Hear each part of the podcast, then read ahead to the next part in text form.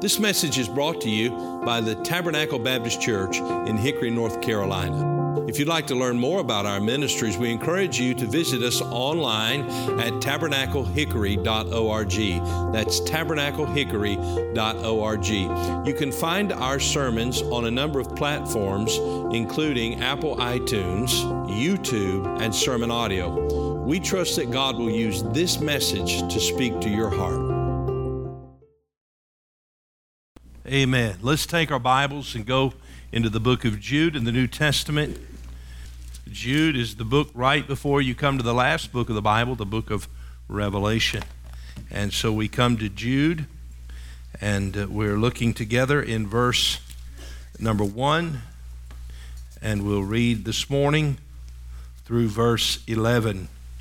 The Bible says, Jude, the servant of Jesus Christ and brother of James, to them that are sanctified by God the Father and preserved in Jesus Christ and called. Mercy unto you, and peace and love be multiplied.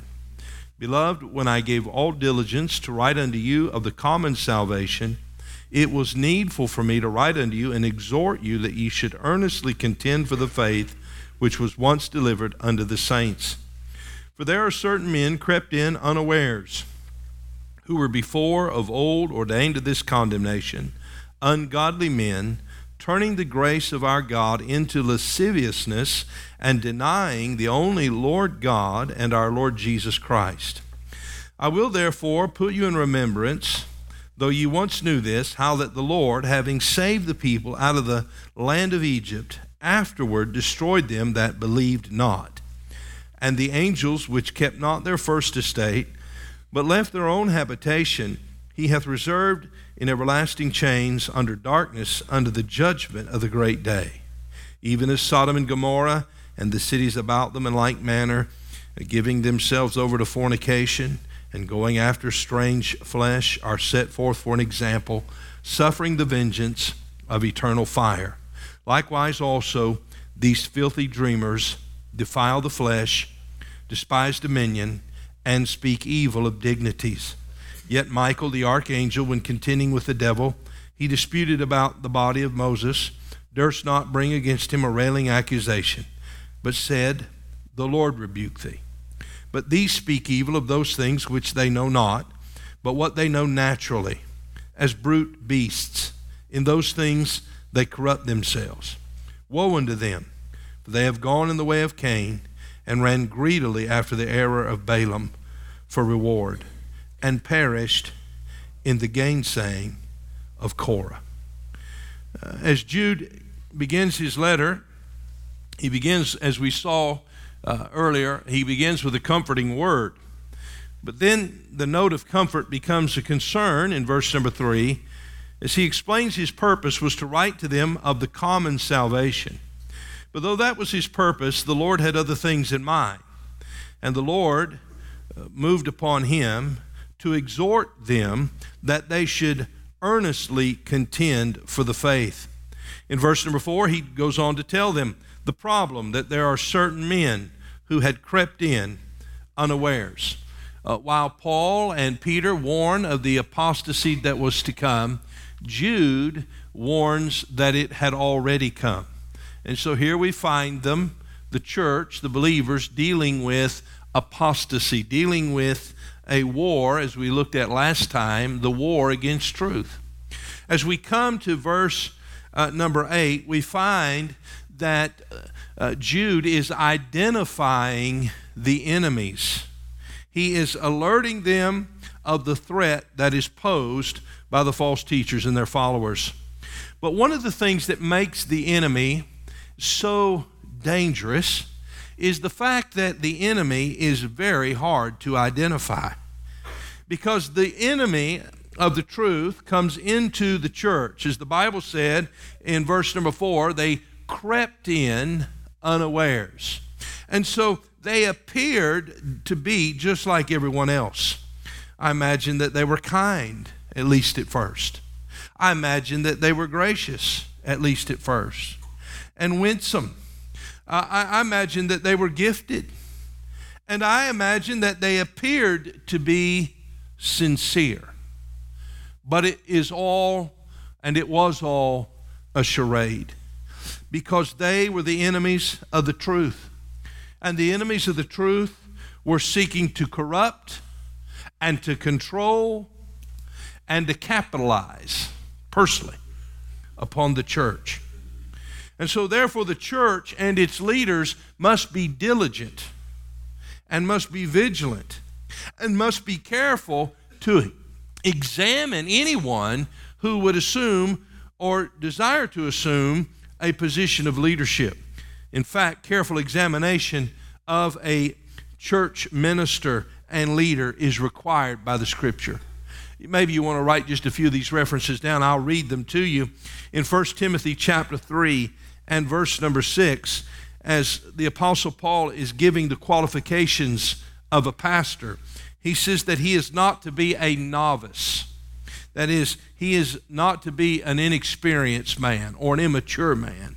Or, as we're going to find in just in, in 1 Timothy 5.22, he's not supposed to be an unknown man, at least a man unknown to the church or unknown by others in churches in other places. The Bible says of him in 1 Timothy 3 and verse number 6 that he is not to be a novice, lest being lifted up with pride he fall into condemnation of the devil in 1 Timothy chapter 3 and verse number 10, not speaking of the pastor here, but speaking of the deacons, he says this, and let these also first be proved. You do not place a person in a position of leadership because they appear to have talent or they appear to have desirable qualities unless you know them and they have proven themselves to be godly men who are spirit filled men and who are men who walk consistent to the truth of God's Word. These are the requirements of church leaders that are laid out for us in the New Testament. And we would do well to follow these requirements. And the reason that we find so many churches in so much trouble today is because people have departed from the truth of God's Word.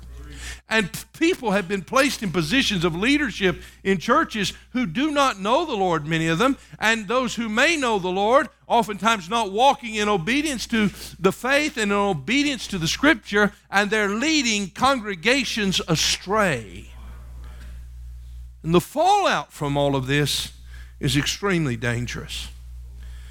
Paul wrote in 1 Timothy chapter 5 and verse 22, lay hands suddenly on no man.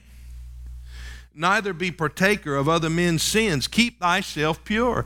Here he's saying to, to Timothy, uh, don't just because somebody claims uh, that they want to serve the Lord and just because they profess that they want to be in the ministry, don't lay hands suddenly upon them. Make sure you take time to examine them and their lives carefully.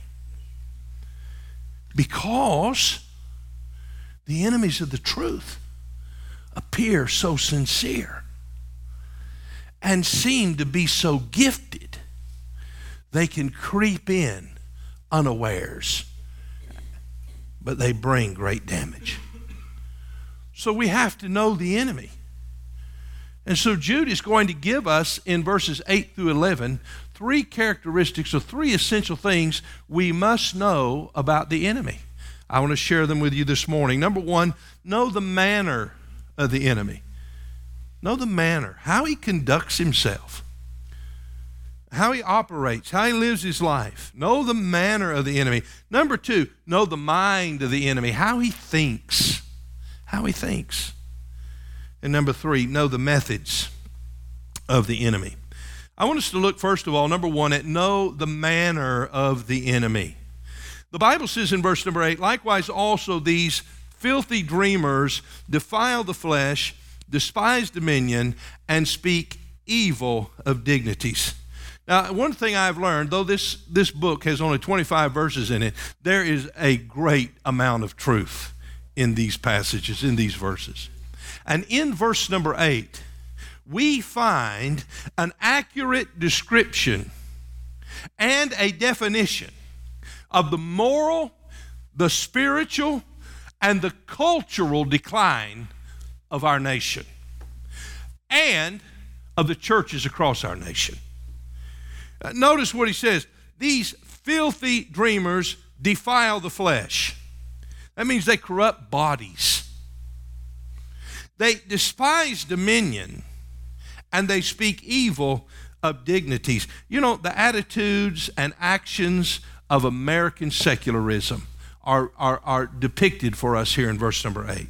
And those attitudes and actions are championed by a few, uh, a few different groups. First of all, Hollywood champions uh, this, this whole notion of defiling the flesh, despising dominion, and speaking evil of dignities. Hollywood is a champion of this cultural shift.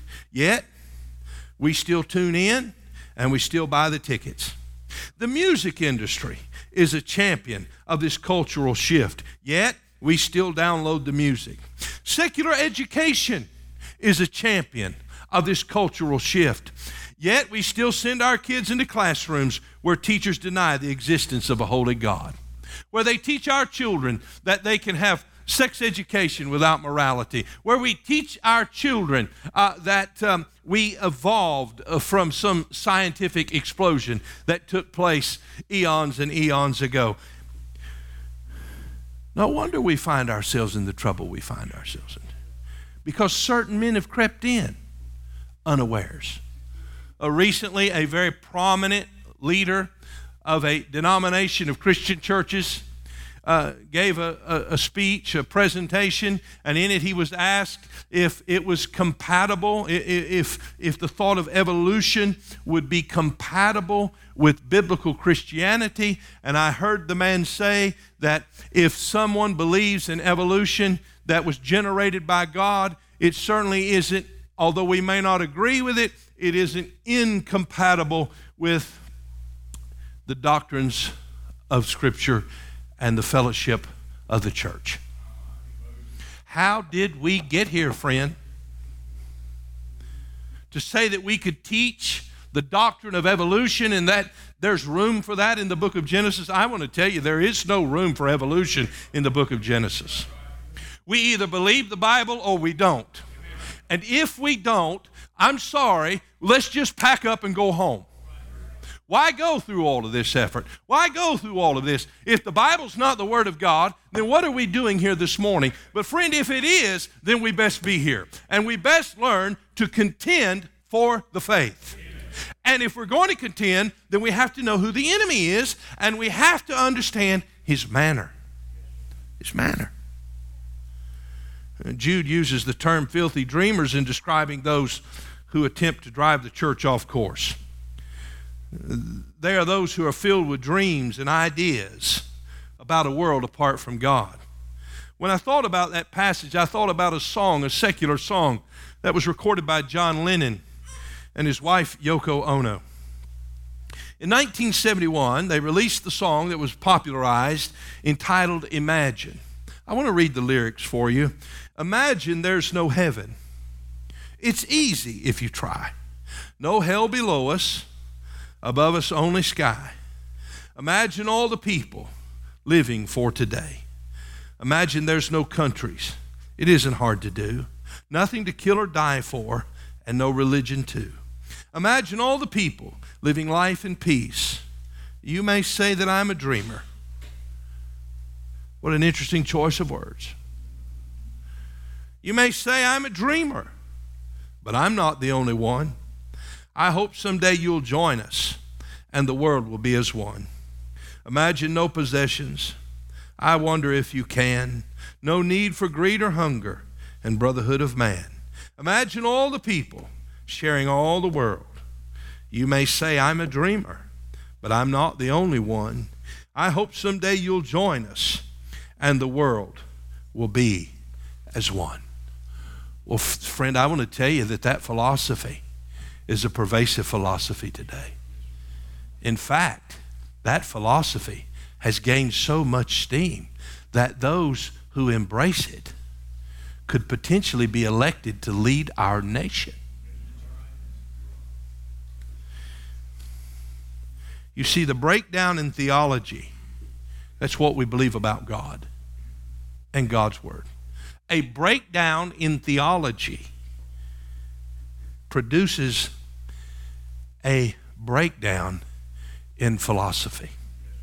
Philosophy is how we live, it's how we govern our lives, it's how we view our world. And when our theology is distorted, our philosophy will be distorted. And the mariner knows that when he charts his course and sets his compass, if it's off one degree, it can lead him hundreds of miles, potentially, off course. Our nation's off course. Churches across our world are off course. Families are off course. Lives are off course. How did we get off course? The filthy dreamers. They came in and we allowed them to influence and chart our course. And therefore, we must realize the danger and we must know the enemy. Now, as we think about the manner of the enemy, there are three things we read of in this eighth verse. I want to share them with you. Number one, they defile the flesh. They defile. The word defile means to stain. To stain. It means to tinge, to pollute. What do they defile? They defile the flesh. It's not speaking of the carnal nature here, it's speaking literally of the body. The body. Uh, these filthy dreamers defile the flesh. Notice what the Bible says in verse 4. For there are certain men crept in unawares who were before of old ordained to this condemnation, ungodly men turning the grace of our God into lasciviousness. The word lasciviousness speaks of unbridled, unrestrained morality. It speaks of open immorality without any limitations, without any standard of righteousness, without any standard of decency. And my friends, we live in such an hour, do we not? And here he says, they defile the flesh. Now, they defile the bodies. Not only their own, but the bodies of those who follow them. Now, here's something we need to know about who we are that we are made in the image of God. You were made in the image of God. If you're a man today, you were made as a man in the image of God. If you are a woman, you were made as God ordained in the image of God. We are made in His image. We belong to Him. Now, if we know Him as Savior, we belong to Him twice. Not only by an act of creation, but by an act of redemption. Jesus Christ shed His blood to purchase our salvation. The Bible says in 1 Corinthians chapter 6 and verse 19, what? Know ye not that your body is the temple of the Holy Ghost, which is in you, which ye have of God, and ye are not your own? Well, it's my life, it's my body, I can do with it what I wish. Not if you're a Christian. It is not yours, it is His. Your body is the temple of the Holy Ghost. The Holy Spirit of God lives in the heart, in the body of the believer. He dwells within us. What kind of house? What kind of house does He dwell in with you? He said, your body is the temple of the Holy Ghost, which is in you, which ye have of God, and ye are not your own. Verse 20, for ye are bought with a price. Therefore, glorify God in your body and in your spirit, which are God's. I am to glorify God in my body. This whole notion has been lost in American culture today, and largely, largely in American churches. You see, as if we read in verses 5, 6, and 7, we read of the iniquity of those who had received truth but sinned against truth and faced judgment. And what we find is a common thread of sexual immorality. In fact, not just sexual immorality, but demonically inspired sexual immorality.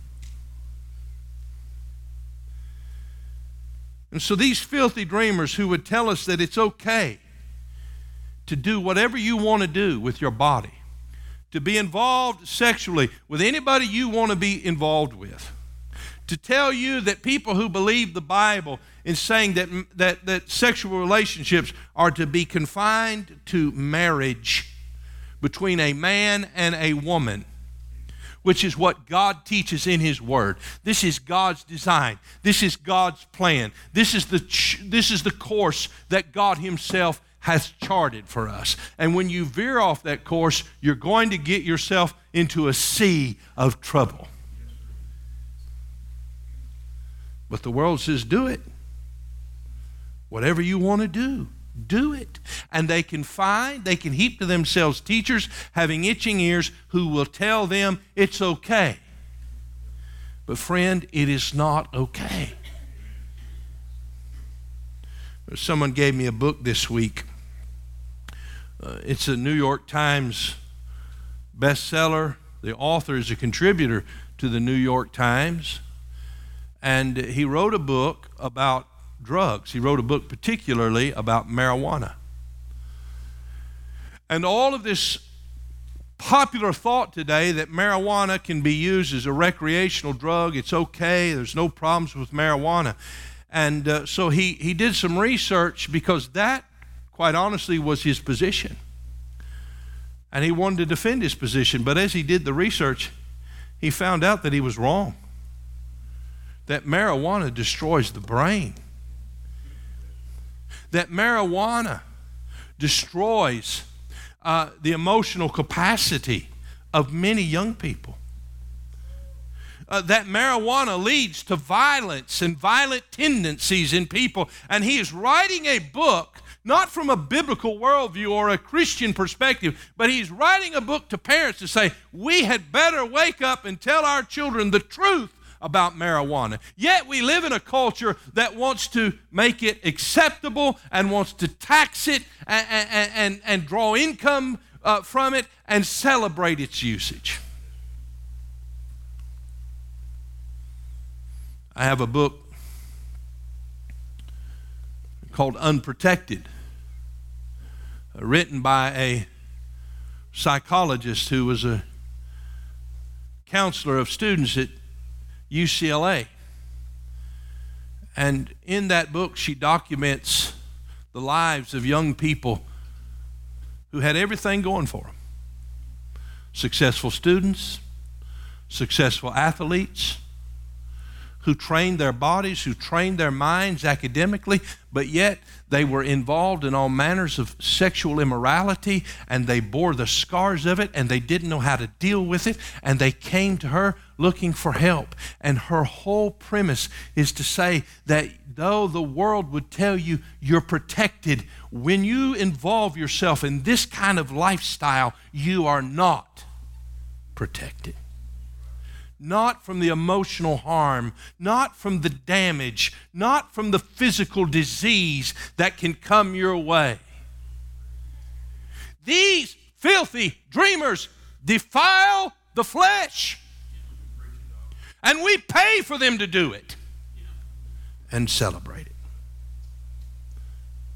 Drugs, alcohol, all manner of things to destroy the body. The body that was made in the image of God. They defile the flesh. Here's the second thing they despise dominion. The word dominion deals with the notion of authority. They despise authority. The word despise literally means to make void, to abolish and to get rid of. Isn't that what Lennon wrote? When he says, Imagine there's no countries. Imagine there's no magistrates. Imagine there's no people to tell us what to do. Imagine that there is no authority. They despise dominion. They would say, Who are you to tell me what to do? In fact, that is the pervasive thought of our day. Have you seen what is happening, what is taking place in college campuses across this nation? The social unrest, the way that law enforcement officials are treated in the United States of America, it is a shame. It is a reproach. It ought to shake us when people can stand up and and, and defy officers of the law. And I understand there are abuses, and I'm not, I'm not disregarding those abuses. Those abuses need to be dealt with. But may I say that in large part, the people who serve our community are wonderful people who want to do the right thing and they're seeking to serve our community, and they deserve the respect and admiration of the citizens. And we had better teach our children to respect authority. They despise dominion. May I say this to you? Authority is established by the Lord. God established them. God ordained these authorities. Read the book of Romans. Read the Bible. You're going to find that God establishes authority. And the Bible also tells us that rebellion is in the heart of each and every one of us, and rebellion is as the sin of witchcraft. One a writer said this because they demand to rule their own lives. Apostates refused to submit to Christ's lordship over them. They don't want God to tell them what to do. Why do the heathen rage and the people imagine of vain things? The kings of themselves They've gathered themselves together. They've set themselves against the Lord and his anointed, saying, Let us break his bands asunder. Let us cast off the cords. We don't want anybody to tell us what to do. That's the spirit of America. That's the spirit we find in many places. And sometimes that spirit creeps into a church and into a family. They despise dominion. Here's the last thing they defame dignities. Notice what the Bible says. It's not enough to despise them, but they speak evil of dignities. They speak evil. They defame them. They, they, they tear down dignities. Now, what is meant here by dignities? It speaks of the reputation of one who is in authority. It speaks of honor being due. In other words, I don't respect my parents. I'm going to talk bad about them. I don't respect uh, the leaders in, in, uh, my community, so I'm going to speak evil of them. I'm going to speak evil of them because I want to set them at naught. I want to minimize their influence. I want to question their motives. I want to question their credibility. I want to create an atmosphere where nobody respects them. And so the best way to go about it is to speak evil of dignities. They tear down authority and undermine those who have it with their words. They use their words to malign the character of those who have authority and lead others into rebellion. And we better be careful about it, shouldn't we? We need to teach our children to honor their fathers and their mothers. We need to teach them to respect the authority that God has placed in their lives outside of the home. How about in the classroom? Or on the field of play? Or on the court? when they come home and they do what they so easily can do to us manipulate us by telling us half truths, slanted in their direction. Well, how do you know they do that? Because we all do that. And we jump on the bandwagon with them and take sides against authorities. And then five minutes later, we ask our children, Why don't you respect me? Because you have taught them how to tear authority down. And they're just doing what they've been taught to do.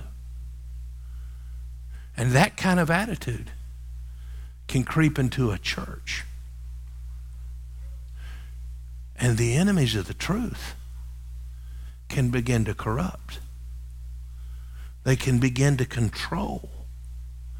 And they can begin to capitalize on the church. I've met people who everything about them looks good on the exterior,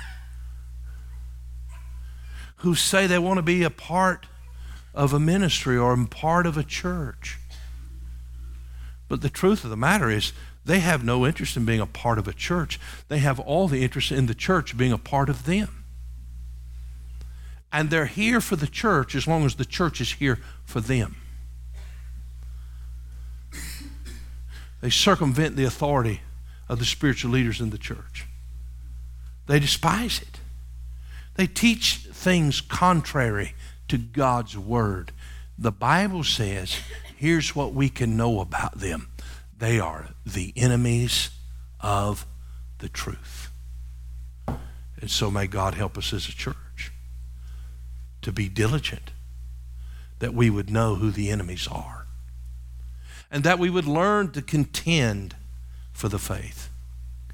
Those who work to keep our nation safe from terrorist attacks they can't wait until the attack is launched to get busy. Because an attack from a terrorist could come from any source, could it not? Everybody has freedom. Everybody sort of looks the same. Sometimes there are telltale signs that would reveal things. But the truth of the matter is, it's not as if an, an, an army has come in with a different uniform and is easily identified. No, the devil sends his agents in.